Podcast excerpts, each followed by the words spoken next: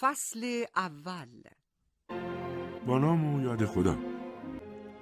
کاری که برای این هفته در نظر گرفته ایم داستان بلندی است به نام آبکند اثر نویسنده شهیر روس آنتون پاولویچ چوخوف این داستان یکی از آخرین آثار چوخوف است و طولانی ترین داستان در میان سلسله داستانهای روستایی او به شمار می رود. دهکده اوکلیوو طوری در میان درد قرار گرفته که تنها زنگ کلیسا و تنوره کارخانه های چیتسازی از جاده و ایستگاه قطار دیده می شود. اگر رهگذران میپرسیدند این چه دهکده است به آنها گفته می‌شد این همون دهکده که متولی کلیساش توی مراسم ختم همه خاویارا رو خورد.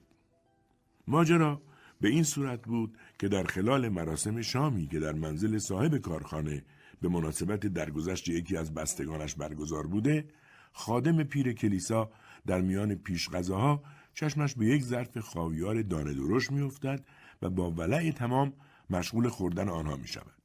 هرچه اطرافیان به آرنج به پهلویش می‌زنند و آستینش را می‌کشند از فرط لذت متوجه نمی شود و به خوردن ادامه می دهد و ته ظرف را که چیزی نزدیک به دو کیلو بوده در می آورد.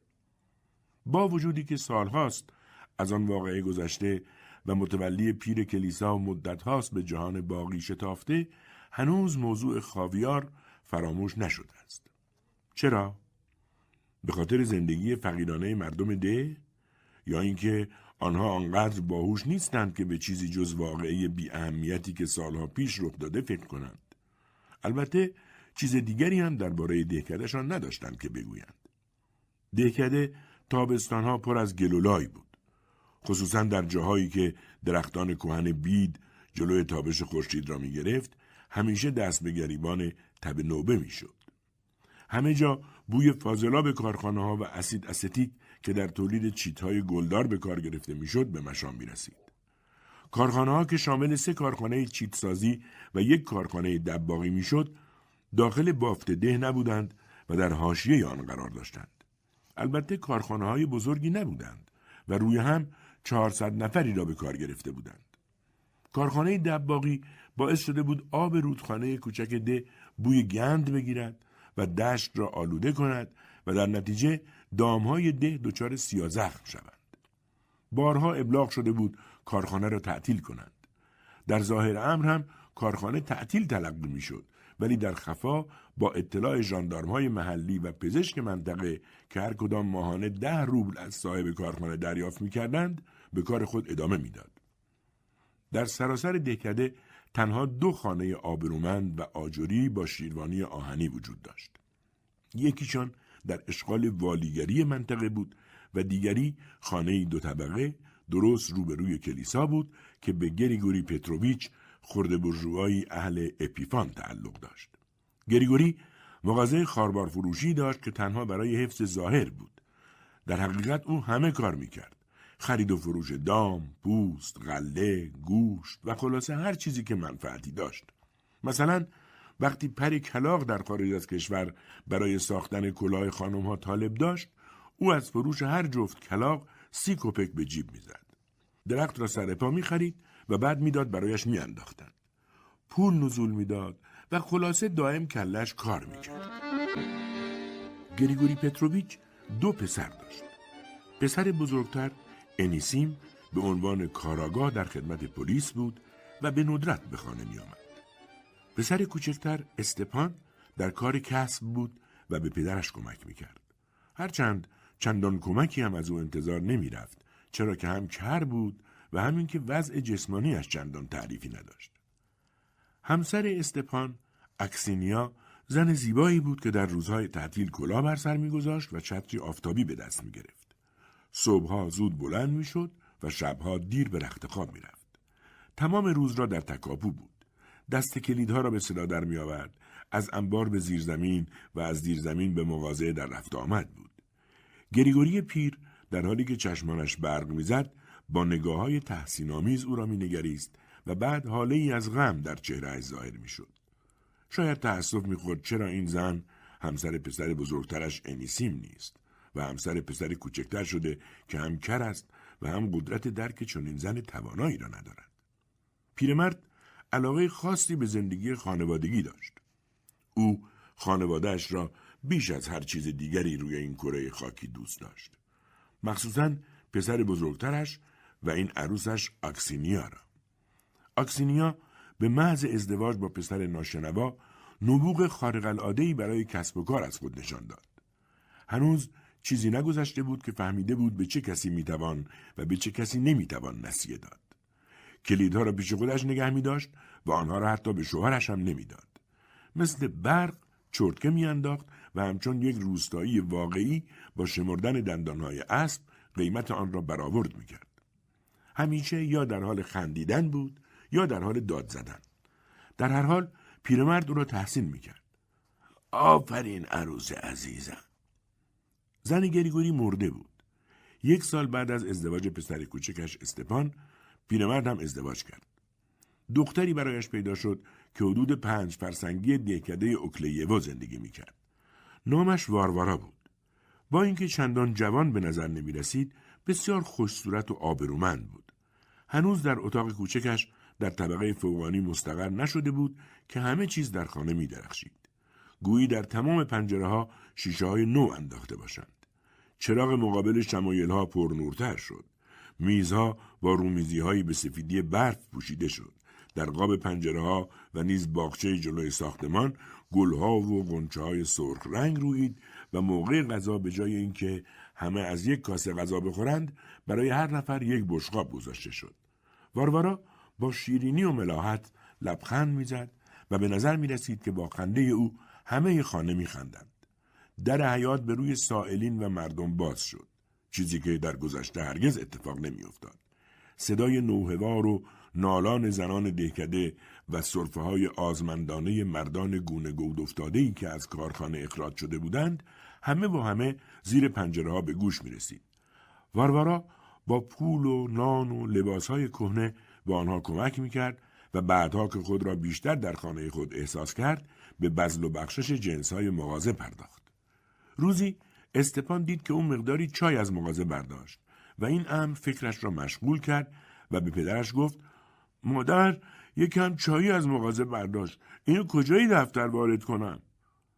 پیرمرد عکس عملی از خود نشان نداد. لحظه ای به فکر فرو رفت و ابروانش را تکان داد. بعد به طبقه بالا نزد همسرش رفت و با مهربانی گفت واروارا عزیزم هر وقت چیزی از تو مغازه لازم داشتی بردار. ملاحظه نکن. و روز بعد استپان وقتی داشت از حیات عبور می‌کرد به مادر خاندهش گفت اگه یه وقت چیزی لازم داشتی بیا بردار مادر. در صدقه دادن او چیزی تازه چیزی بیغلقش مثل روشن کردن چراغ شمایل ها و آراستن گلهای سرخش وجود داشت. هنگامی که در شبهای ایام عید یا ضمن جشنهای مذهبی که گاه تا سه روز طول می‌کشید در بقالی گوشتهای دودی فاسد را که نمی‌شد از بوی گند آن نزدیک تاارش رفت به مردم غالب می‌کردند. داس، کلا و حتی روسری های زنان را گرویی می گرفتند هنگامی که کارگران کارخانه ها با نوشیدنی های تقلبی آنها تلو تلو خوران در گلولای می و از هوش می رفتند و پلشتی آنقدر متراکم می شد که همچون می تیره و تار در فضا معلق می ماند آنگاه این فکر که در خانه زنی دلرم پاک و مهربان وجود دارد که هیچ مداخله‌ای در پخش گوشت فاسد یا نوشیدنی تقلبی ندارد آرام بخش به نظر می رسید و همچون مرهمی بر دلهای چرکین و ریش ریش عمل می کرد. در آن روزهای تیره و تار و پر از گناه خیرات و صدقات از طرف این زن به منزله سوپاپ اطمینانی برای خانواده عمل می کرد. روزها در خانه گریگوری پتروویچ با سر و صدای زیادی سپری می شد. پیش از آن که خورشید طلوع کند سر و صدای اکسینیا که در مدخل خانه سر و صورت می‌شد شنیده می‌شد و در همان حال در آشپزخانه سماور با سر و صدای زیاد میجوشید و قلقل می‌کرد. گریگوری پیر با یک پالتو سیاه و بلند، شلوار نخی و چکمه های براق از این سر به آن سر خانه قدم می‌زد و پاشنه پاهایش را به زمین میکوبید. مغازه باز می‌شد و با طلوع آفتاب درشگهی جلوی مغازه آورده می‌شد و پیرمرد شاد و شنگول داخل آن میجست و کلاه بزرگش را تا گوشایش پایین می‌کشید. هیچ کس تصور نمی‌کرد که او پنجاه و شش سال داشته باشد. همسر و عروسش او را بدرقه می کردند. در شرایطی که پالتوی نو و تمیز به تن داشت و اسب سیاه تنومندی به درشکهش بسته شده بود که سیصد روب برایش آب خورده بود. پیرمرد هیچ میل نداشت مردم دهکده با درخواستها و شکایتهاشان نزدیک او شوند. از آنها بیزار بود و با نگاه های تحقیرآمیزی به آنها مینگریست و اگر کسی را جلوی در منتظر می‌دید با عصبانیت فریاد می‌زد واسه چی اونجا وایسادی؟ راتو بکش برو. و اگر این فرد یک گدای بدبخت بود بلند می‌گفت روزی دهنده خداست. و به این ترتیب او دنبال کسب و کار به راه میافتاد.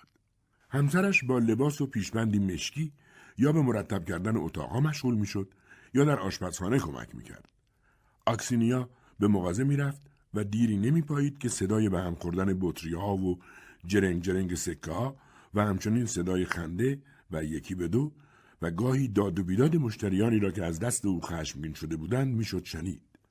در حالی که فروش نوشیدنی های قاچاق در مغازه به راه بود، شوهر کر یا در مغازه می نشست یا آنکه بدون کلاه دست در جیب میان کوچه ها پرسه می‌زد و همینطور با حواس پرتی و بیدلیل به کلبه ها یا گاهی به آسمان بالای سرش خیره می‌شد.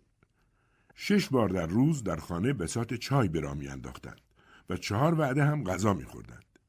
شب به شب به آیدات دخل مغازه رسیدگی و آنها را در دفاتر وارد می‌کردند و بعد هم به خوابی عمیق فرو می‌رفتند. هر سه کارخانه دهکده به وسیله تلفن به خانه های صاحبانشان یعنی خریمین های ارشد و خریمین های پسر و کاستیکوف مرتبط بودند. یک خط تلفن هم در دفتر اداره دولتی نصب شده بود که خیلی زود از کار افتاد چون محل زاد و ولد سوسکا شده بود. والی منطقه که نیمه سوادی داشت تمام مکاتبات و اسناد اداری را با حروف بزرگ می نوشت. وقتی تلفن از کار افتاد متکبرانه گفت حالا دیگه کارا بدون تلفن یکم مشکل میشه.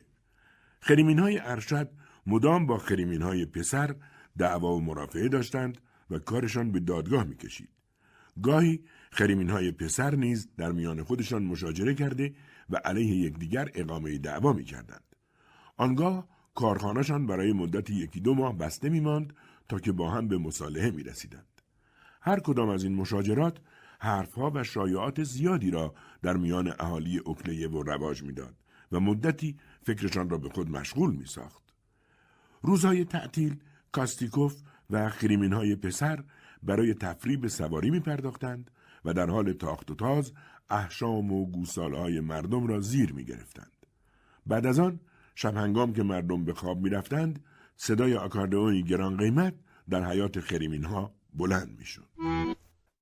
فصل دوم پسر بزرگتر گریگوری پیر انیسیم خیلی به ندرت و فقط موقع تعطیلات یا اعیاد بزرگ به خانه می آمد. ولی اغلب توسط روستاییانی که از شهر به ده باز می گشتند هدایا و نامه هایی که به خط خودش نوشته می‌شد برای خانوادهش میفرستاد. این نامه ها مملو از واژه ها و اصطلاحاتی بودند که معلوم بود متعلق به انیسیم نیست چرا که او هیچ وقت آنها را به کار نمی برد. مثلا در یکی از نامه ها نوشته بود پدر و مادر عزیز مقداری چای گل برایتان ارسال می کنم باشد که هوایج جسمانیتان را مرتفع سازد. و در انتهای هر نامه با خطی متفاوت و خرچنگور باقه می نوشت پسر شما انیسیم کاراگاه مخفی. این نامه ها چندین بار در خانه خوانده می‌شد و بعد پیرمرد در حالی که رنگش از فرط هیجان و احساسات سرخ شده بود می‌گفت دلش نمی‌خواست اینجا بمونه. رفته دنبال کارهای مهمی که سواد زیاد می‌خواد خب بذار بره هر کی به راه خودش اتفاقا درست قبل از جشن کارناوال باران شدیدی بارید که با یخبندان توأم شد پیرمرد و همسرش واروارا برای تماشای باران پشت پنجره ایستاده بودند که ناگهان دیدند انیسیم به طور غیر منتظره سوار بر یک سورتمه از ایستگاه نمایان شد. بعد هم با قیافه گرفته و پریشان به خانه آمد. مثل این بود که از چیزی حراسان باشد و این وضع تا آخرین روز اقامتش در او ماند. هرچند یک حالت بیخیالی هم در رفتارش مشهود بود. انگار که بگوید بلش هرچی می‌خواد بشه بشه. عجله‌ای برای رفتن نداشت. مثل آدمی که انگار از خدمت اخراج شده باشد. واروارا از دیدن او خوشحال بود و در حالی که آه می‌کشید و سرش را تکان می‌داد مرتب زیر چشمی او را میپایید تا اینکه به حرف آمد و رو به گریگوری گفت تصدقتون بشم. آخه چه معنی داره؟ 28 سالشه و هنوز بی سر و سامون و عذب واسه خودش ول میگرده. بعد شروع کرد پچ کردن با پیرمرد و اکسینیا. رفته رفته آثار حالت مرموز و زیرکانه یک تبانی در صورت آنها ظاهر شد. تصمیم گرفتند انیسیم را زن بدهند. واروارا ادامه داد. برادر کوچکتر زن داشته باشه و تو که برادر بزرگتری هنوز بیمونس و همدم باشی. مثل خروسای توی نمایشگاه خروس جنگی. نه نه خیلی عزیزم. اگه خدا بخواد اول یه زن می‌گیری بعدش اگه خواستی برمیگردی سر خدمت. زنت هم اینجا توی خونه میمونه و کمک ما میشه. زندگیت الان سر و سامونی نداره. جوون نکنه اصلا یادت رفته زندگی کردن یعنی چی؟ اشکال شما آدمای شهری همینه دیگه.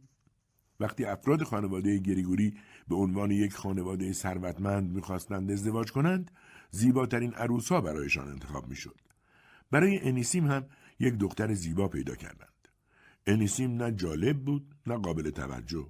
مردی بود کوتاه با بنیه ضعیف و ناسالم و گونه چاق و پفالود مثل اینکه باد شده باشد. در چشمانش که به ندرت پلک می‌زدند نگاه تیزی وجود داشت. ریشایش تنک بود و هنایی رنگ که هرگاه به چیزی فکر می‌کرد آنها را در دهانش میچپاند و در حال تعمق میجویدشان. علاوه بر اینها کمتر پیش میآمد که هوشیار و سرحال باشد. با این اوصاف وقتی به او گفتند عروس بسیار زیبایی را برایش پیدا کردند گفت من خودم هم همچی بدک نیستم. باید بگم ما خانوادگی هممون خوشقیافه ایم.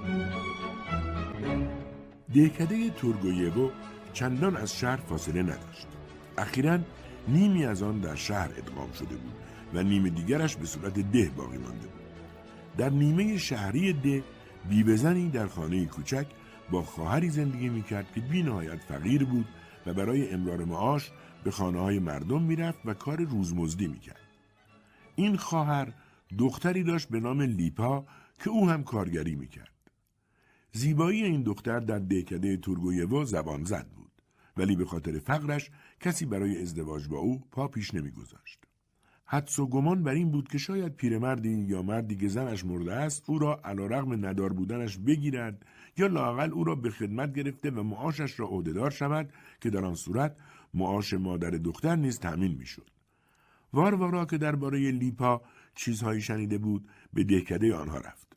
همانطور که مرسوم بود مراسم بله برانی همراه با اغذیه و اشربه مختصر در خانه خاله دختر برقرار شد لیپا با لباس نو و صورتی رنگی که برای چنین موقعیتی تهیه شده بود و روبان کوچک ارغوانی که مثل شعله آتش لابلای گیسوانش میدرخشید حضور داشت او دختری لاغر و نحیفی بود با صورتی ظریف و خوشتراش که بر اثر کار در هوای آزاد و زیر نور آفتاب به رنگ مسی در آمده بود. همیشه لبخندی خجولانه و حزنانگیز بر لب داشت و در چشمانش نگاه کودکانهی مملو از اعتماد و کنجکاوی موج می‌زد. دختری جوان بود که حتی می‌شد گفت هنوز بچه است. تنها چیزی که کمی ناخوشایند جلوه می‌کرد دستهای زمخت مردانه بود که مانند دو چنگال بزرگ در دو طرف بدنش تاب می‌خورد. پیرمرد خانه دختر را مخاطب قرار داد و گفت گفتن جهیزیه نداره باشه واسه ما مهم نیست. برای اون یکی پسرمون هم یه دختر از خانواده فقیر گرفتیم و حالا هرچی ازش تعریف کنیم کمه. از انگشتاش طلا میریزه. چه توی خونه چه تو مغازه. لیپا در آستانه در آرام ایستاده بود و انگار با نگاهش می‌گفت هر کار می‌خواین بکنین. من که به شما اعتماد دارم. مادر لیپا که نامش پراسکوویا بود تمام این مدت در آشپزخانه پنهان شده بود و از کمرویی و خجالت به خود میپیچید. یک بار که او در جوانی در خانه بازرگانی مشغول شستن کف اتاق بود بازرگان چنان با خشم پایش را جلوی او زمین کوبیده بود که کم مانده بود پراسکوویا از ترس غالب تویی کند و همین امر موجب شده بود که او برای همه عمر ترسو و خجالتی بماند ترسی که برای همیشه او را دچار لرزش دست و پا و پرش دائمی در عضله گونهش کرده بود. همینطور که کنج آشپزخانه نشسته بود سعی می‌کرد حرفهای خواستگارها را گوش کند. مرتب روی خود صلیب می‌کشید. انگشتانش را روی پیشانیش میفشرد و هر از گاهی با نگاهی تند شمایلها را از نظر میگذراند. انیسیم در آشپزخانه را باز کرد و با حالتی طبیعی گفت چرا اینجا نشستی مادر جون؟ جات اونجا خالیه. پراسکوویا سرخ شد. از خجالت دست به سینه ایستاد و گفت خواهش می‌کنم قربان. شما خیلی لطف دارین. بعد از مراسم خواستگاهی و بله بران روز عروسی تعیین شد. انیسیم یا سود زنان در خانه قدم می‌زد یا اینکه به یاد چیزی میافتاد به فکر فرو می‌رفت و با نگاهی نافذ و ثابت به زمین خیره می‌شد. نه از ازدواج قریب الوقوعش در هفته بعد از ایده پاک اظهار خوشحالی می‌کرد نه رغبتی به دیدن عروس از خود نشان می‌داد. فقط راه می‌رفت و بیخیال سود می‌زد. معلوم بود فقط تن به ازدواج داده چون پدر و نامادریش اینطور خواسته بودند. پسر باید ازدواج کند تا عروس کمک کارهای خانه باشد. بعد از قرار و مدارها در شرایطی که به نظر می رسید هیچ عجله‌ای برای برگشتن به محل کارش ندارد بالاخره خانه را ترک کرد. روی هم رفته این بار حالات و رفتارش عجیب و غریب بود. به صورت آشکاری سبکسر شده بود و پرت و پلا می در دهکده شیکالووا دو خواهر بودند که از راه خیاطی امرار معاش می‌کردند لباسهای عروسی را به آنها سفارش دادند و در نتیجه غالبا برای اندازهگیری و پروف به خانه گریگوری می آمدند و تمام روز را در آنجا به چای خوردن و دوخت و دوز می گذراندند. برای واروارا لباسی قهوه‌ای رنگ که هاشیهایش با تور مشکی آزین می‌شد دوختند. برای آکسینیا هم لباس سبز روشنی با دنباله زرد آماده می کردند. خیاط ها که کارشان تمام شد گریگوری به جای پول دستمزدشان از اجناس مغازه به آنها داد. آنها هم خانه را با ناخشنودی ترک کردند. انیسیم سه روز قبل از عروسی سراپا نونوار به خانه برگشت. گالش های لاستیکی براقی به پا و به جای کراوات بندی قرمز رنگ که در دو انتهایش گویهای های کوچک طلایی آویزان بود دور یقهاش بسته بود و پالتو نوعی را روی شانه انداخته بود. بعد از آنکه با قیافه جدی برابر شمایل بر خود صلیب کشید به پدرش سلام کرد و ده روبل نقره و ده نیم روبلی به او داد. به واروارا هم همینقدر و به آکسینیا 20 سکه روب داد و جذابیت این هدایا این بود که تماما نو بودند و در نور خورشید برق می‌زدند. انیسیم سعی داشت خود را هوشیار و سر عقل نشان دهد در حالی که موقع را رفتن تلو تلو می‌خورد. واروارا هم در حالی که مرتبا سکههای نو را در دستانش میچرخاند درباره بعضی کسانی که ده را ترک کرده و شهری شده بودند از او پرسجو می‌کرد. انیسیم گفت وضعشون بد نیست. شکر خدا همه چی رو به راهه. فقط بیچاره ایوان یه بدبیاری آورد. زن صوفیا مرد. واسه آرامش روحش یه شام سفارش دادن نفری دروبل و نیم گریگوری با تعجب گفت نفری دروبل و نیم بعد سرش را تکان داد. انیسیم گفت پس چی؟ خیال کردی اونجا ده؟ آدم میره توی رستوران که چیزی بخوره. تا بیاد از این و از اون سفارش بده سر و کله آشناها پیدا میشه و تا چشم هم بزنی صبح شده و نفری سه چهار روب پیاده شدین تازه آدم شانس بیاره گیر سامارادوف نیفته. اون دوست داره بساتو با قهوه و یه نوشیدنی که هر لیوان شست کپکه ختم کنه. پیرمرد با هیجان گفت اینا رو از خودش در میاره. انیسیم گفت این روزا همش با سامارادوف میگردم. اونه که نامه های منو می‌نویسه خط خوبی داره. انیسیم واروارا رو مخاطب قرار داد و با خوشحالی گفت اگه واسط بگم سامارادوف چجور آدمیه باورت نمیشه. من همه فکراشو می‌خونم. مثل کف دستم میشناسمش. اونم اینو می‌دونه. واسه همینم همیشه همه جا دنبال من را میفته یه لحظه هم تنهام نمی‌ذاره. حالا هم که حسابی با هم دیگه قاطی شدیم. مادر من یه چشمای تیز و مطمئنی دارم. مثلا یکی رو می‌بینم داره تو بازار یه پینه میفروشه. می‌فهمم جنسش دزدیه. بعدم معلوم میشه که واقعا دزدی بوده. واروارا پرسید آخه از کجا می‌فهمی؟ انیسیم گفت همینطوری. چشمام تو این کار تیزه. دنیا خیلی بزرگه اما جایی واسه مخفی کردن مال دزدی نیست. واروارا آهی کشید و گفت هفته پیش تو ده ما یه گوچ بردن با دوتا میش. هیچ که هم نیست دنبالشون بره. انیسیم بادی به قبقب انداخت و گفت اگه وقت کنم شاید برم سراغشون. بدم نمیاد. فصل سوم. روز عروسی فرا رسید. روزی سرد اما روشن و دلپذیر از روزهای ماه آوریل. از صبح زود مردم با کالسکه های دو اسبه و سه اسبه که نوارهای رنگ و وارنگ به بدن آنها و به یال اسبهاشان بسته شده بود در رفت آمد بودند و صدای زنگوله هاشان بلند بود.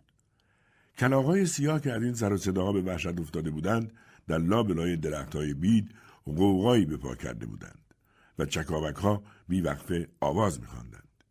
گویی از اینکه در خانه گریگوری عروسی به راه افتاده بود به وجد آمده باشند.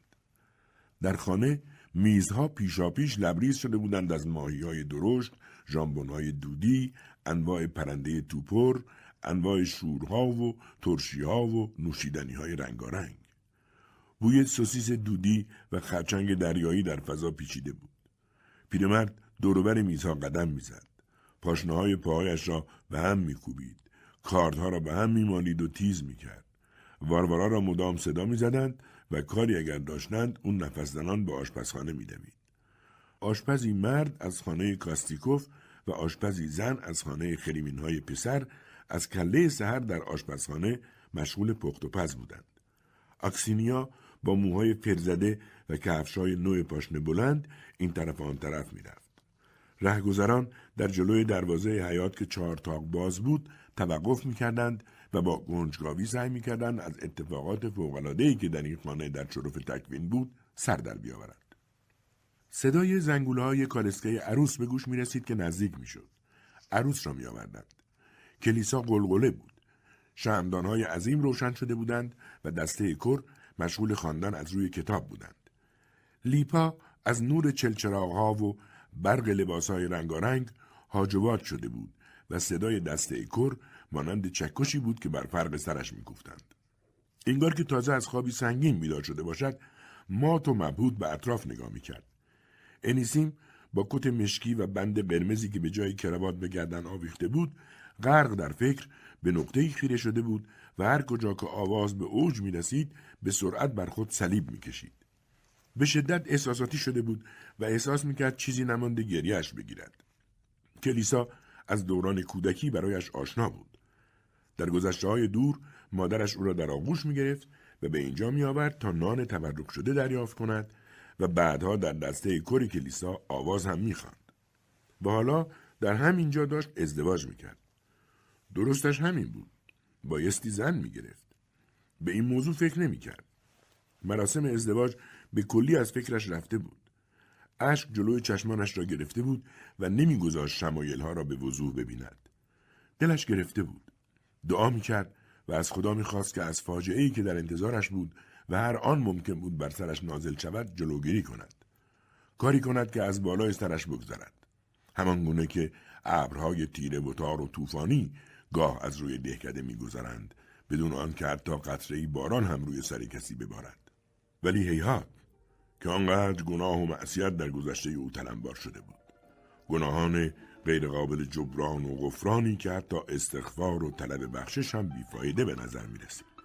با این حال طلب بخشش کرد و حق بلندی هم زد که کسی توجهی نکرد. خانواده عروس و داماد از کلیسا که باز میگشتند مردم به دنبال آنها میدویدند جمعیت در اطراف مغازه کنار در ورودی و داخل حیات جمع شده بودند زنان دهاتی آمده بودند که به افتخار عروس و داماد آواز بخوانند. به محض آنکه عروس و داماد در آستانه در ظاهر شدند دسته آوازخوانان با صدای بلند شروع کرد به خواندن. یریزاروف نجار زوج جوان را مخاطب قرار داد و گفت انیسیم و تو دخترم همدیگر رو دوست داشته باشین. خدا را از یاد نبرین فرزندان من. بعد از این نطق رو کرد به گریگوری و گفت این یکی هم واسه یه عروس حسابی میشه همه چیزش میزونه و پیچ و مهرهاش سر جاشه یلیزاروف اهل دهکده دیگری بود و از جوانی در کارخانه های و کار کرده بود و این ناحیه را وطن خود می‌دانست. سالیان سال بود که برای اهالی چهره آشنا بود و او را چوب زیر بغل صدا می زدند. همیشه به همین لاغری و دیلاغی و حتی به همین پیری حالایش بود. او همه چیز و همه کس را از جنبه قرصی و استحکام و اینکه آیا به تعمیر نیاز دارد یا نه میسنجید. شاید به این خاطر بود که بیش از چهل سال کاری غیر از تعمیرات در کارخانه انجام نداده بود. رئیس والیگری منطقه و منشیش تا خرخره غذا و نوشیدنی خورده و کنار هم نشسته بودند.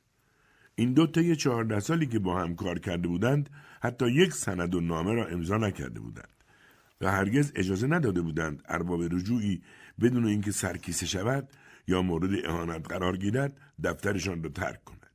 آنقدر در تقلب و خیانت فرو رفته بودند که حتی پوست صورتشان حالتی تقلبی پیدا کرده بود.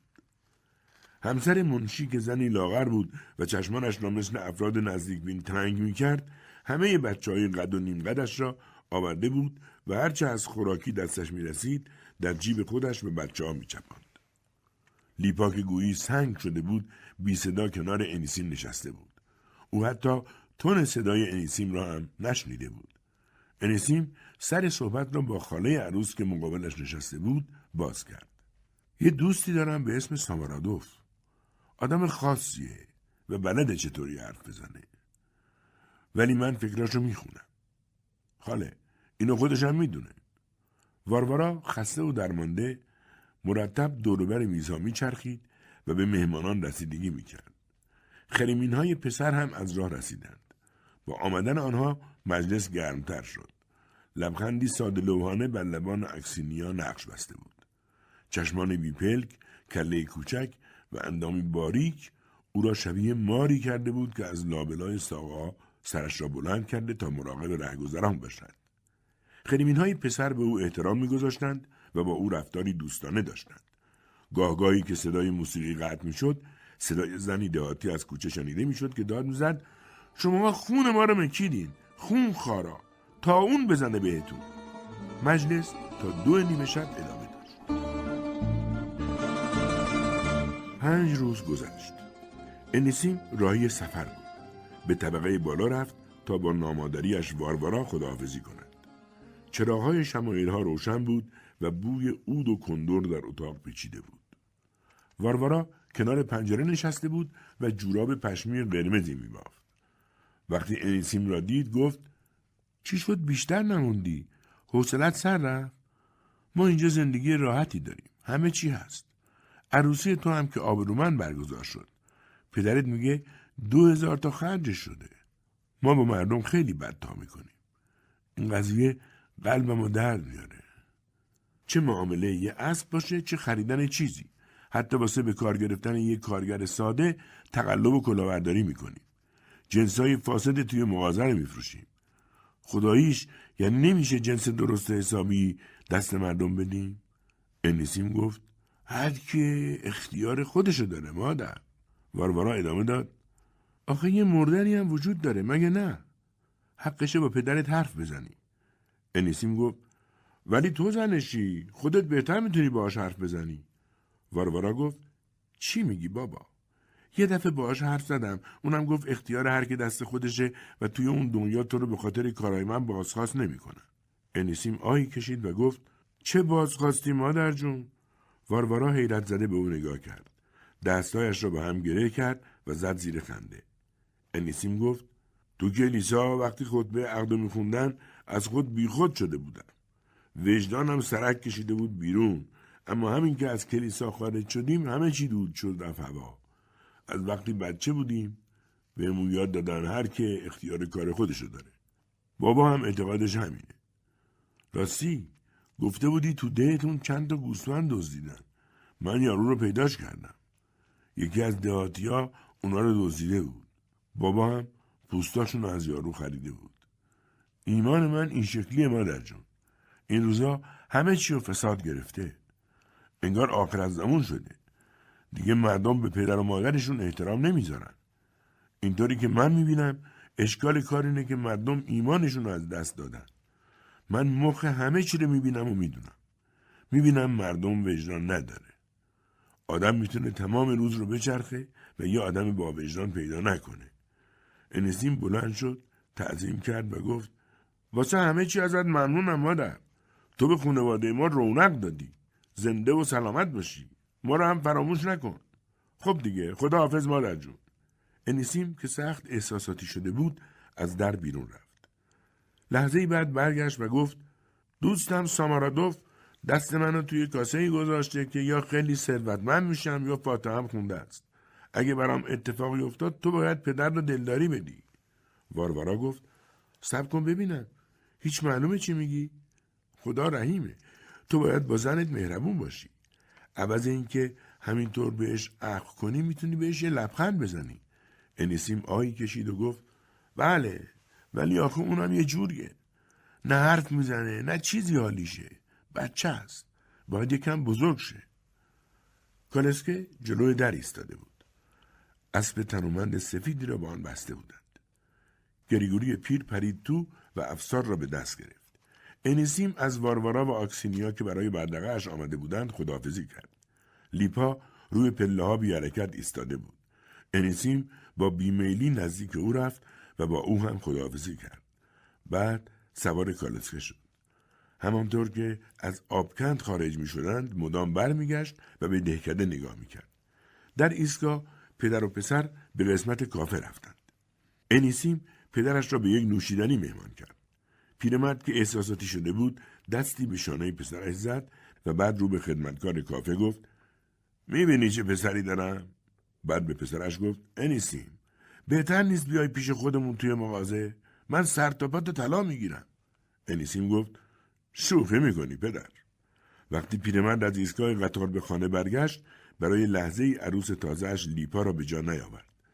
دخترک همین که شوهرش خانه را ترک کرد ناگهان شاد و پرتحرک شده بود. آستین ها را بالا زده و مشغول شستن پله ها بود.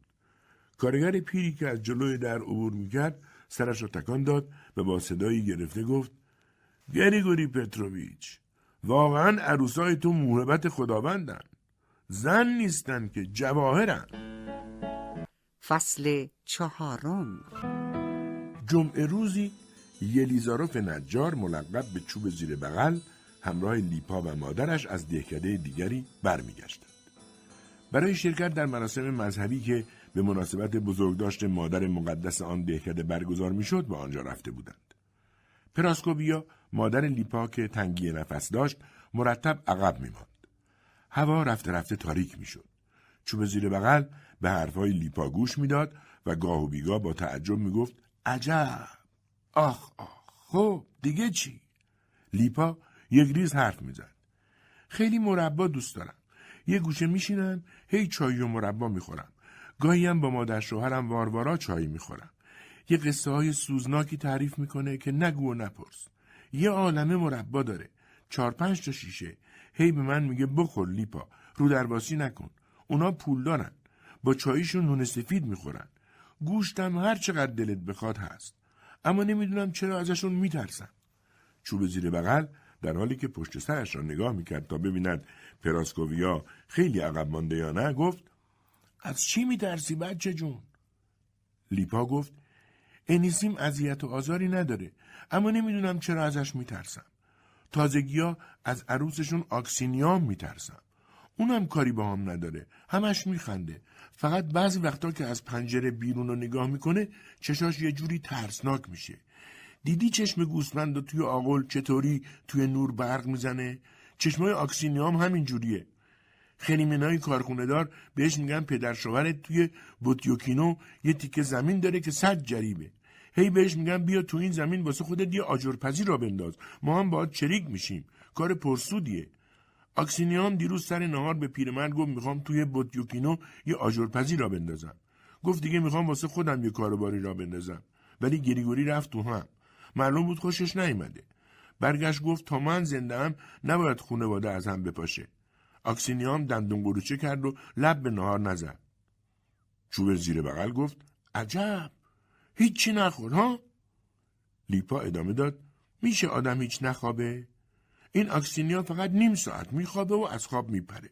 بعد شروع می‌کنه به راه رفتن و پاییدن همه چی که نکنه یه وقت یه گداگشنه ای منقذر آتیش بزنه یا چیزی بدوزه خیلی ازش میترسم. دو تا از خریمین ها بهش قول دادن یه کوره آجرپزی واسش بسازن. ولی برادر سومی مخالفه. واسه همین همش دعوا دارن. الان یه ماه کارخونهشون خوابیده. عموی منم بیکار شده و مجبور از این خونه به اون خونه بره تا یه لغمه نون گیر بیاره. وقتی نزدیک قلمستانی رسیدند توقف کردند تا هم نفسی تازه کنند همین که مادر لیپا به آنها برسد. با وجودی که یلیزاروف مدتها بود که علاوه بر نجاری مقاطع کاری هم می‌کرد ولی اسب نداشت و پای پیاده این طرف و آن طرف می‌رفت. قدمهای بلند و محکم بر می داشت و دستهای درازش هماهنگ با قدمهایش عقب و جلو می رفتند. تنها توبره کوچکی حاوی نان و پیاز همراهش بود. پراسکوویا نفس زنان به آنها رسید. صورت چروکیده و همیشه وحشت زدهش از شادی می درخشید. او مثل دیگران به کلیسا و بعد به یک شنبه بازار رفته بود و آنجا شربت گلابی خورده بود. این برنامه در زندگی او آنقدر نادر بود که به نظرش می رسید این تنها باری است که در تمام عمرش یک روز تمام را به دلخواه خودش زندگی کرده است. بعد از آنکه نفسی تازه کردند دوباره راه افتادند. خورشید پایین رفته بود و هنوز پرتوهای لرزانش لا به لای تنه درختان را روشن می‌کرد. دودکش کارخانه ها نمایان شد و زنگ کلیسا که در نور عصرگاهی میدرخشید به چشم می‌خورد. آنها تقریبا به خانه رسیده بودند. فقط کافی بود از سراشیبی دره پایین بروند. لیپا و مادرش که با پای برهنه به زیارت رفته بودند روی چمنها نشستند تا کفشهاشان را پاک کنند. یلیزاروف کنار آنها نشست. از آن بالا دهکده اوکلیوو با درختان بید، کلیسای سفید و رودخانه کوچکش زیبا به نظر می رسید. چیزی که منظره دهکده را خراب می کرد بام کارخانه بود که محض سرپجویی با رنگی تیره و دلگیر و ارزان قیمت رنگ شده بود. در تپ ماهورها دسته های علوفه اینجا و آنجا افتاده بود. جوهای رسیده در نور خورشید مثل صدف برق می‌زدند. وقت درو بود. هوا گرفته و شرجی بود و احتمال بارندگی می‌رفت. هر کس چشمش به مزارع میافتاد با خودش می‌گفت خدا کنه بشه محصول رو به موقع جمع کرد. احساس شادمانی با دلنگرانی توام شده بود. پراسکوبیا گفت این روزا دروگرا پول خوبی می‌گیرن. روزی یه روبل و چهل کپک. یلیزاروف گفت این کارخونه دارام یه طوری شدن. چند روز پیش کاستیکوف از دستم عصبانی شد. برگشته به من میگه توی قرنیزا زیادی چوب مصرف شده. بهش گفتم همونقدر که لازم بوده مصرف کردم. نریختمشون توی آش بخورم که. داد زد با من اینطوری حرف نزن فلان فلان شده. یادت نره اولش چی بودی؟ من مقاطع کارت کردم. گفتم همچین آش دهنسوزی هم نیست. قبل از اینم اندازه یه چای خوردن داشتم. گفت همتون سر و تایی کرباسین. تو دلم گفتم اگه ما تو این دنیا سر و تایی کرباسیم تو توی اون دنیا وسط کرباسی. روز بعدش نرم شده بود. اومد گفت اگه یه خورده با تند حرف زدم دلگیر نشو. من تاجرم و موافق تو. تو باید بتونی جلو زبونتو بگیری. گفتم درسته شما تاجری ولی منم یه نجارم. یوسف هم نجار بود. پس شغل ما یه شغل خداپسندانه است. حالا اگه شما می‌خوای موافق من باشی بفرما باش. منظور این که بعدش نشستم فکر کردم واقعا کدومش فوق اون یکیه تاجر یا نجار معلومه که نجار لحظه به فکر فرو رفت و ادامه داد اصلا می‌دونین چیه؟ هر که کار می‌کنه و تحمل می‌کنه موافقه. لیپا و مادرش که در فقر مطلق به دنیا آمده بودند حاضر بودند همه چیز خود جز روح حراسیده و صبورشان را در اختیار دیگران قرار بدهند تا بتوانند لحظه ای فکر کنند در این جهان مرموز و پهناور میان خیلی آدمیان آنها هم به حساب میآیند. مگر نه اینکه چوب زیر بغل گفته بود کسی که کار می‌کنه و تحمل می‌کنه مافوق دیگرانه سرانجام به خانه رسیدند دروگرها کنار در مغازه روی زمین نشسته بودند طبق معمول مردم ده حاضر نبودند برای گریگوری کار کنند و او مجبور بود غریبه ها را به کار گیرد توی تاریکی منتظر نشسته بودند. بعضی با صدای بلند مزد روز قبل را طلب می کردند. ولی مزدشان را نمی‌دادند تا مبادا شبانه بگذارند و بروند. گریگوری پیر نزدیک در مغازه نشسته بود و با آکسینیا چای می نوشید. یکی از دروگرها به شوخی گفت ای بابا بزرگ اقلا نصف مزدمون رو الان بده. صدای خنده بقیه بلند شد. چوب زیر بغل آمد کنار پیرمرد و آکسینیا نشست و شروع کرد به تعریف کردن. رفته بودیم یه شنبه بازار. شکر خدا روز خوبی بود اما یه اتفاق بد افتاد. ساشا آهنگر یه خورده توتون خرید و یه سکه نیم روبلی داد به مغازهدار. سکه تقلبی از آب در اومد. ازش پرسیدن از کی گرفتی؟ گفت انیسیم شب عروسیش بهم داده. پلیس رو خبر کردن و بیچاره رو گرفتن بردن. گریگوری مواظب باش سر و صداش بلند نشه. یه وقت اتفاقی نیفته. بعد بلند شد و گفت خستم. پیچ و من دیگه سر جاشون نیستن. باید برم. وقت خوابه. و همینطور که می‌رفت گفت فکر کنم دیگه باید غزل خداحافظی رو بخونم بغز گلویش را گرفت. گریگوری همانطور که نشسته بود به فکر فرو رفت. اکسینیا گفت گمونم این آهنگره دروغ گفته. پیرمرد بلند شد و داخل خانه رفت. کمی بعد با یک بسته برگشت. بسته را باز کرد. سکه ها برق می‌زدند سکه های یک روبلی نو. یکی را برداشت و آن را با دندان امتحان کرد و بلافاصله آن را در سینی انداخت. بعد سکه های دیگر را آزمایش کرد و آنها را نیز انداخت. همینطور که هاجواش به آکسینیا نگاه می‌کرد گفت تقلبی هم. اینا همون سکه که انیسیم روز عروسیشون به عنوان هدیه بهمون داد. در حالی که بسته را به آکسینیا می‌داد گفت بریزشون تو چاه دخترم. به هیچ کس هم چیزی نگو. ممکنه خیلی بد بشه. لیپا و مادرش در انباری نشسته بودند و می‌دیدند چراغها یکی پس از دیگری خاموش می شود. تنها در طبقه بالا در اتاق واروارا بود که چراغهای آبی و صورتی شمایل ها روشن بود و احساس آرامش و معصومیت می‌داد. پراسکوویا که هرگز نمی‌توانست بپذیرد دخترش همسر مرد ثروتمندی شده هر وقت به خانه آنها می آمد خجالت زده با لبخندی آجزانه در قسمت ورودی کز می کرد و قند و چای را برایش می فرستدند. لیپا هم نتوانسته بود به این واقعیت عادت کند. شوهرش که رفت دیگر در اتاق نماند. هر کجا که پیش می آمد دراز می کشید. در آشپزخانه یا در انباری. هر روز یا اتاقها، زمینها و حیات را جارو و رفت و روب می کرد یا رختها را می شست. احساس می کرد هنوز کارگری ساده و روزمزد است. چراغهای اطراف خانه خاموش شدند و مادر و دختر شنیدند که استپان ناشنوا مغازه را بست و قفل زد. دروگرها هم آرام گرفتند و خوابیدند. پراسکوویا و لیپا هم به زودی خوابشان برد. کمی بعد از صدای پا بیدار شدند. آکسینیا در مدخل انبار رخت خواب به دست ایستاده بود. گفتم شاید اینجا خنکتر باشه. رخت خوابش را جلوی در پهن کرد و دراز کشید. از زور گرما خوابش نمی برد. آنقدر این پهلو و آن پهلو شد تا سپیده زد. بعد دوباره صدای پا به گوش رسید. گریگوری جلوی در ظاهر شد و صدا زد اکسینیا اینجایی؟ اکسینیا با عصبانیت گفت آره چیه؟ پیرمرد پرسید پولا رو ریختی تو چاه؟ اکسینیا جواب داد حرفا می‌زنی مگه آدم پولش میریزه تو چاه؟ دادمشون به دروگرا. پیرمرد وحشت زده و بی اراده گفت زن دیوانه خبیس وای خدای من. بعد در حالی که دستایش را به هم میمالید دور شد. کمی بعد اکسینیا بلند شد رخت و خوابش را جمع کرد و رفت. لیپا گفت مادر چرا منو به همچی خانواده شوهر دادی؟ پراسکوویا جواب داد باید شوهر می‌کردی دخترم. چاره دیگه ای نداشتم. احساس اندوه تسلا ناپذیری وجودشان را فرا گرفت. به نظرشان رسید کسی در بالای عرش پایین را نگاه می کند و از اعماق آسمان هر آنچه را که در اکله و میگذرد زیر نظر دارد و علیرغم آن همه پلیدی مواظب آنهاست تسلا یافته و هم چسبیدند و به خواب رفتند فصل پنجم بیش از شش ماه از رسیدن خبر زندانی شدن انیسیم به جرم جعل و توزیع پول تقلبی سپری شد. زمستان طولانی به آخر رسید. بهار آمد و موضوع زندانی شدن انیسیم برای همه در خانه و دهکده عادی شد.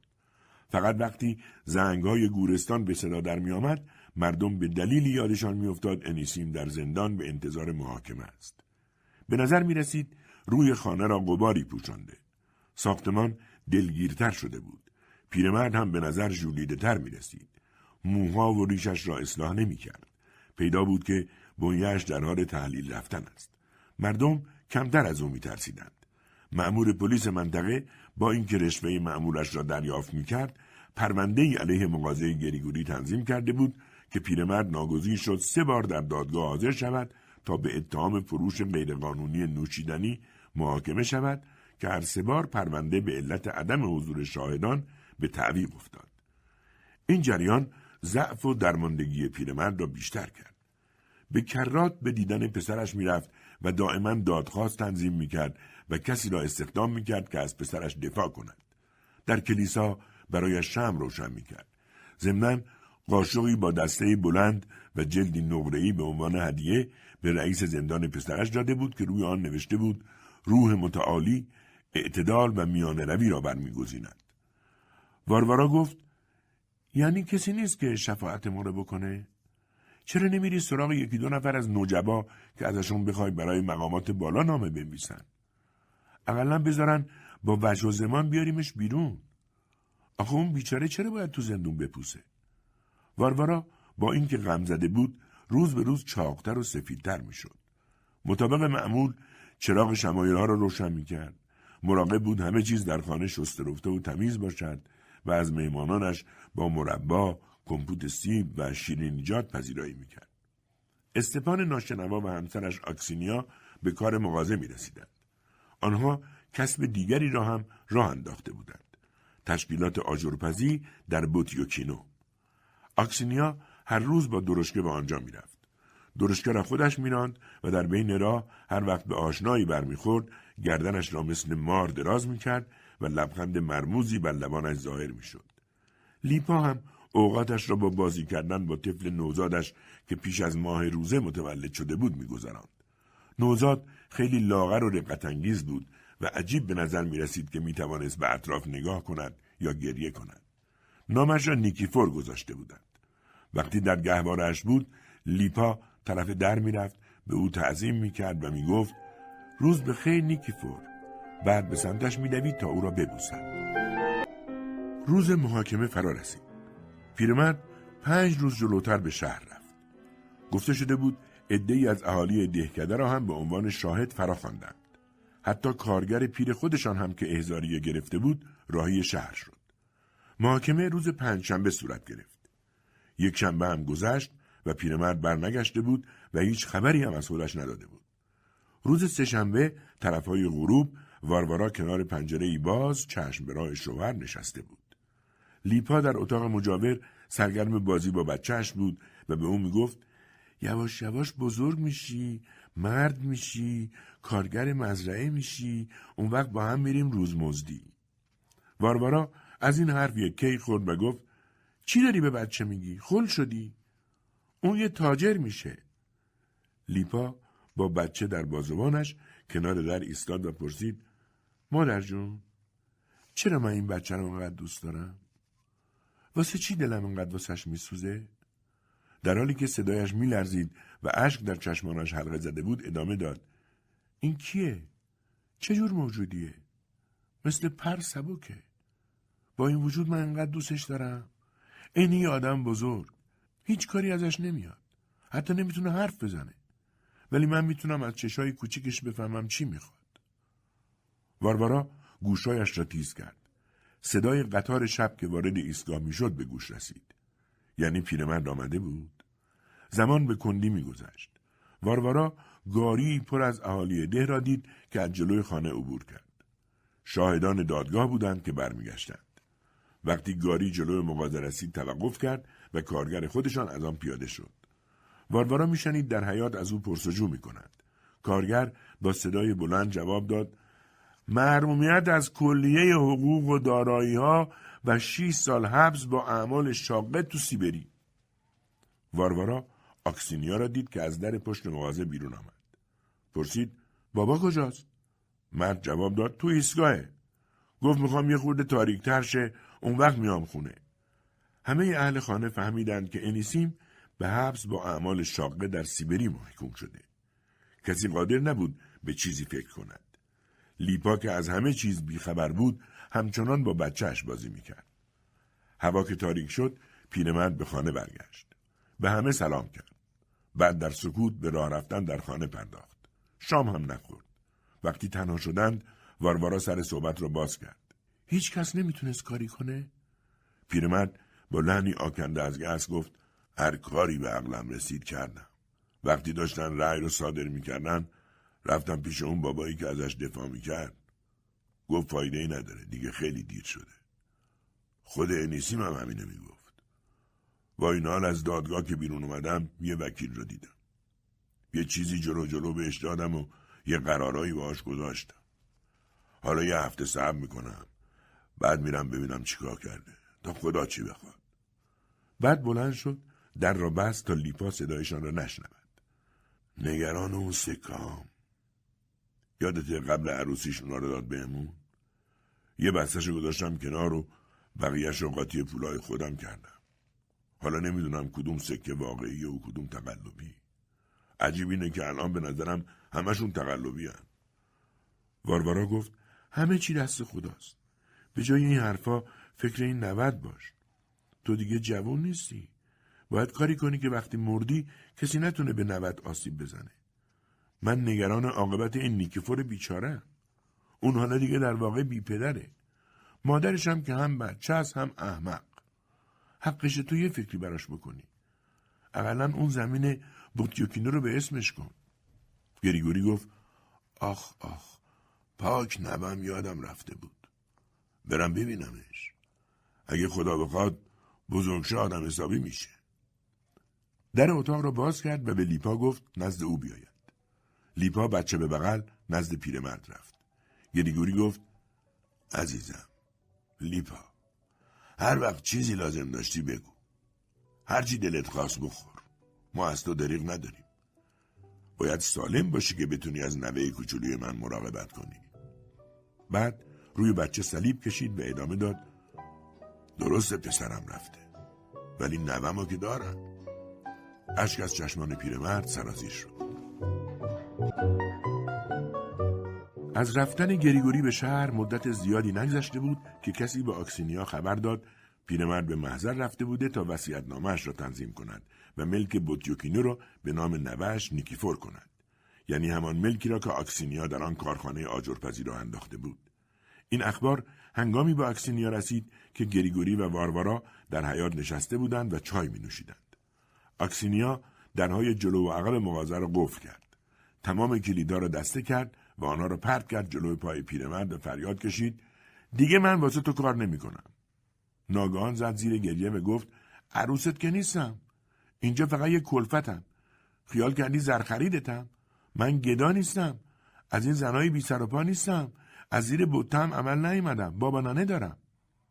بدون اینکه اشکایش را پاک کند نگاه انتقام جویانش را روی پیرمرد متمرکز کرد و در حالی که عضلات صورت و گردنش کشیده و قرمز شده بود فریاد زد. من دیگه خیال ندارم واسه شما بردگی کنم. دیگه خسته شدم. وقتی موقع کاره موقع اینه که شب و روز توی اون مغازه گفتی بشینم نوبت منه. ولی وقتی تقسیم ارسیه و زمین بخشیدنه اون وقت نوبت زن اون مرتیکه تبهکاره و اون جن بودادش من دارم میرم خونم برین یه خر دیگه واسه خودتون پیدا کنین. خون خارا. واروارا چنان آشفته و مبهوت شده بود که نمی‌توانست از جایش حرکت کند. زیر لب می‌گفت ای خدا این دیگه چیه؟ صدا تو بیار پایین دختر. مردم همه میشنفند تو رو خدا آروم باش. اکسینیا ولی همانطور فریاد می‌زد. شما بوتیوکینو رو دادین به زن اون تبهکار؟ حالا دیگه همه چی رو بدین به اون؟ من هیچ چی نمی‌خوام. بریم به جهنم.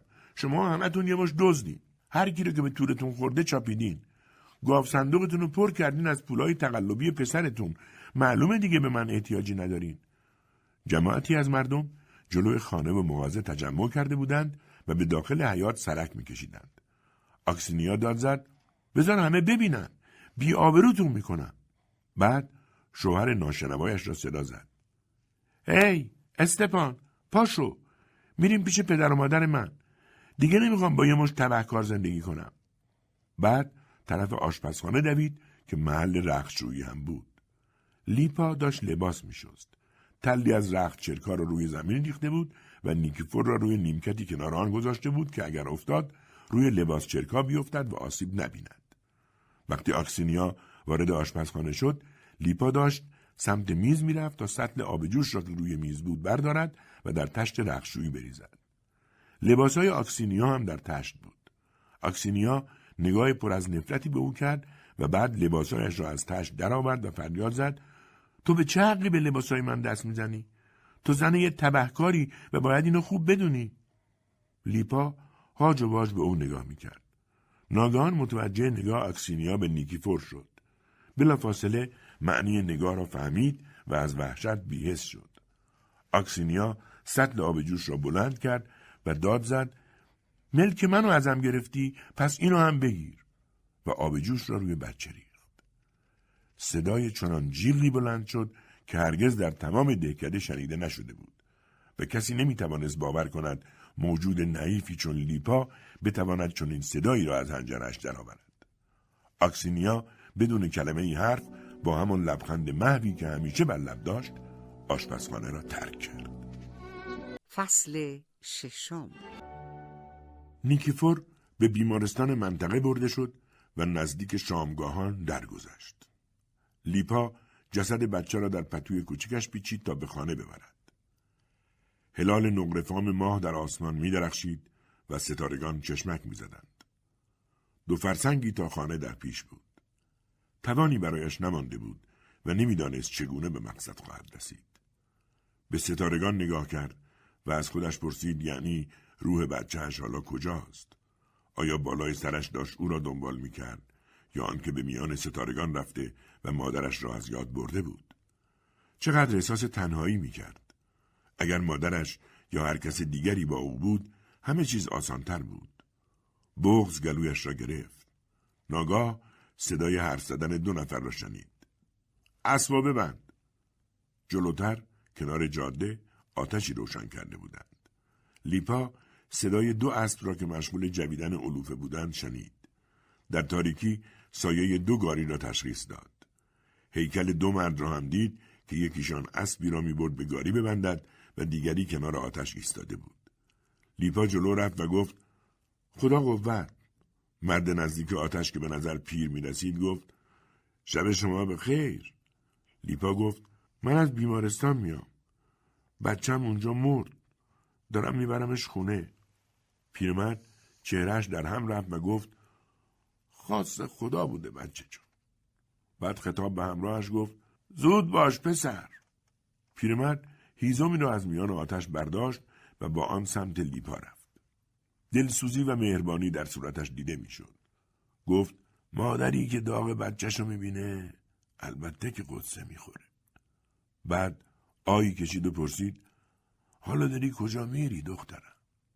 لیپا گفت اوکلیگو پیرمرد در حالی که به گاری ها اشاره می‌کرد گفت سوار شو. متصل دورایی میبریمت. اونجا ما میپیچیم سمت چپ و تو هم مستقیم بری. مرد جوان آمد و چیزی روی آتش ریخت. ناگهان همه چیز در تاریکی فرو رفت. بعد صدای جیرجیر چرخ گاری ها بلند شد. پیرمرد و لیپا سوار یکی از گاری ها شدند و مرد جوان هم سوار بر گاری دیگر جلوتر از آنها راه افتاد. لیپا گفت تفلکم تمام روز عذاب کشید. همینطور با اون چشای کوچولوش نگاه می‌کرد بدون اینکه صدایی ازش در میاد. می‌خواست یه چیزی بگه ولی نمی‌تونست. پدر بزرگ آخه چرا باید یه بچه کوچولو قبل از مرگش اینقدر زجر بکشه؟ وقتی یه آدم بزرگ زجر می‌کشه میگن از بار گناهش کم میشه. ولی یه بچه که گناهی نداره. پیرمرد بعد از مکسی طولانی جواب داد ما آدما همه چیزو نمی‌دونیم. چرا به پرنده دوتا بال دادن؟ چهار تا ندادن. چون با همون دوتا می‌تونه پرواز کنه. به انسان هم یه اندازه ای فهم دادن نه بیشتر. چون با همون قد فهم می‌تونه امورشو بگذرونه. بعد خمیازه ای کشید و ادامه داد دخترم غم تو بدترین قصه های عالم که نیست. زندگی درازه و بد و خوب داره. خیلی چیزا توش هست که باید ببینی. این روسیه ما خیلی عظیمه. من همه جاشو رفتم. آخرش رسیدم سیبری و اونجا موندگار شدم و سالیان سال کشاورزی کردم. بعد دلم واسه ده کردم تنگ شد و برگشتم. نه خونه ای داشتم نه زندگی. گاهی فقط یه تیکه نون ساده گیرم میومد که بخورم. یه زن داشتم که توی سیبری دفنش کردم. حالا هم کارگر روزمزدم. به زندگیم که نگاه می‌کنم می‌بینم هم خوبی داشته هم بدی. دلم نمی‌خواد بمیرم. دوست دارم 20 سال دیگه هم زنده باشم. پس معلوم میشه خوبی های زندگیم به بدیاش چربیده. می‌فهمی دخترم؟ لیپا پرسید. پدر بزرگ آدم وقتی میمیره روحش تا چند روز روی زمین پرسه می‌زنه. پیرمرد گفت والا چه می‌دونم؟ بذار از این جوون بپرسم. اون مدرسه رفته. این روزا همه چی تو مدرسه یاد میدن. بعد داد زد آی وابیلا وقتی آدم میمیره روحش چند روز رو زمین میمونه. مرد جوان گاری را نگه داشت و گفت نه روز. البته وقتی امون مرد روحش تا سیزده روز توی کلبه ما بود. آخه تا سیزده روز از توی اجاق صدای ضربه میومد پیرمرد گفت خیلی خوب راه بیفت معلوم بود یک کلمه از حرفای او را باور نکرده. بالاخره به دوراهی رسیدند. لیپا از آنها خداحافظی کرد و در جاده مستقیم به راهش ادامه داد. آسمان داشت روشن می‌شد که به خانه رسید. همه خواب بودند. روی پله ها منتظر نشست. اولین کسی که بیرون آمد گریگوری پیر بود.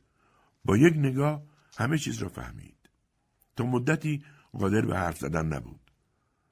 سرانجام گفت آخ لیپا تو از نوه من خوب مراقبت نکردی.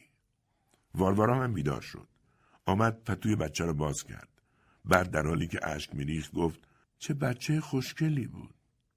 فقط همین یه نوه و تو نتونستی ازش نگهداری کنی. دختره بی دست و پا. آن روز مراسم ختمی برگزار شد. روز بعد بچه را دفن کردند. وقتی همه رفتند لیپا باور کرد دیگر نیکیفوری نیست و هرگز نخواهد بود. آن وقت شروع کرد به حق حق گریستن. نمی‌دانست به کدام اتاق برود تا دلش را خالی کند. حالا که بچهش مرده بود دیگر در این خانه جایی برای او وجود نداشت. ناگهان آکسینیا در آستانه در ظاهر شد و فریاد زد. این شیون مال چیه؟ خط خون بگیر. برای مجلس ختم لباس نو پوشیده بود. لیپا سعی کرد جلوی گریهش را بگیرد اما حقیقش بلندتر شد. آکسینیا داد زد. باید از این خونه بری. شنیدی چی گفتم؟ دیگه هم پاتو اینجا نذار. پیرمرد که از آنجا میگذشت حرفای عروسش را شنید. دستپاچه گفت آکسینیا عزیزم. اینطور حرف نزن. بچهش مرده. طبیعیه که گریه کنه. آکسینیا اخم کرد و گفت بذار امشب بمونه اما فردا نمی‌خوام ریختشو ببینم. روز بعد لیپا صبح زود به راه افتاد تا به دهکده خود نزد مادرش برگرد. سخت و در مغازه رنگامیزی شده و میدرخشند. شمدانی ها مثل سابق در پنجره ها خود نمایی می کنند و آنچه که سه سال پیش در خانه گریگوری اتفاق افتاد تقریبا فراموش شده. پیرمرد گریگوری پتروویچ مانند سابق ارباب است اما در حقیقت همه چیز دست آکسینیاست. کار آجرپزی سکه شده چرا که آجر برای راهن مورد نیاز است. قیمت آجر به 1024 روبل رسیده. زنان و دختران دهاتی آجر را با گاری به ایستگاه می‌برند و در آنجا بار واگن ها می کنند و در ازای این کار روزی یک چهارم روبل می گیرند. اکسینیا با خریمین ها شریک شده و کارخانه اکنون خریمین های پسر و شرکا خوانده می شود. کافه هم نزدیک ایستگاه دایر کردند. رئیس اداره پست و رئیس ایستگاه اغلب به آنجا می روند. خریمین ها یک ساعت جیبی به استپان شوهر ناشنوای اکسینیا هدیه کردند. او آن را مدام از جیبش بیرون میآورد و دم گوشش می‌گذارد اهالی دهکده می‌گویند اکسینیا قدرت زیادی کسب کرده در خانه کارخانه و دهکده همه از او میترسند گریگوری دیگر در کار کسب دخالت نمی کند. اصلا به پول دست نمی‌زند چون نمی‌تواند سکه های واقعی را از تقلبی تشخیص دهد. فراموشکار شده. آنقدر که اگر غذا به او ندهند خودش درخواست نمی کند. اهل خانه عادت کردند بدون او غذا بخورند. همسرش باربارا اغلب می‌گوید دیشب باز بدون شام خوابید و این حرف را بدون دغدغه خاطر می‌گوید چون دیگر به این موضوع عادت کرده. پیرمرد هر روز خود را در پالتو پوستش میپیچد پشت یقهاش را بالا می‌کشد و اطراف ده پرسه می‌زند گاه به ایستگاه قطار می‌رود و گاه تمام روز را روی نیمکتی نزدیک در کلیسا می نشیند. رهگذران به او تعظیم می کنند اما پاسخشان را نمی دهد. مثل سابق از اهالی ده متنفر است.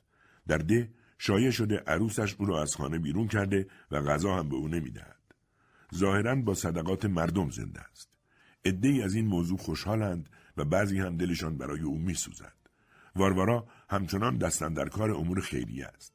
حالا آنقدر در خانه مربا دارد که نمی‌دانند با آنها چه کنند و همه شیشه ها را شهد گرفته. تقریبا دیگر انیسیم را از یاد بردند. چندی پیش نامه ای از او رسید. در زیر ابیات تنها یک جمله نوشته بود. من اینجا دائم مریض و بدبختم. محض رضای خدا کمکم کنید. نزدیکی های غروب یک روز خوب پاییزی گریگوری پیر روی نیمکت نزدیک در کلیسا نشسته بود. در آن سر نیمکت چوب زیر بغل کنار نگهبان مدرسه یاکوف نشسته بود. یاکوف داشت می‌گفت کتاب خدا میگه به پدر و مادر خود نیکی کنید. اون وقت عروسش اونو از خونه خودش بیرون کرده. سه روزه هیچی نخورده. چرا نمیره علیه زنه شکایت کنه؟ البته همش هم تقصیر زنه نیست. اون سعی خودشو می‌کنه. اینا تو کسب و کار امورشون بدون خلاف نمیگذره. چوب زیر بغل گفت چی میگی؟ یعنی چی زنه تقصیر نداره؟ پیرمرد از خونه خودش بیرون کرده آدم زحمت بکشه با خون دل یه خونه بخره. اون وقت عروس بیاد آدم از خونه بندازه بیرون. این زن یه تاونه یاکوف گفت اگه شوهرش آدم حسابی بود زنه رو میشون سر جاش. ولی هم کره هم احمق.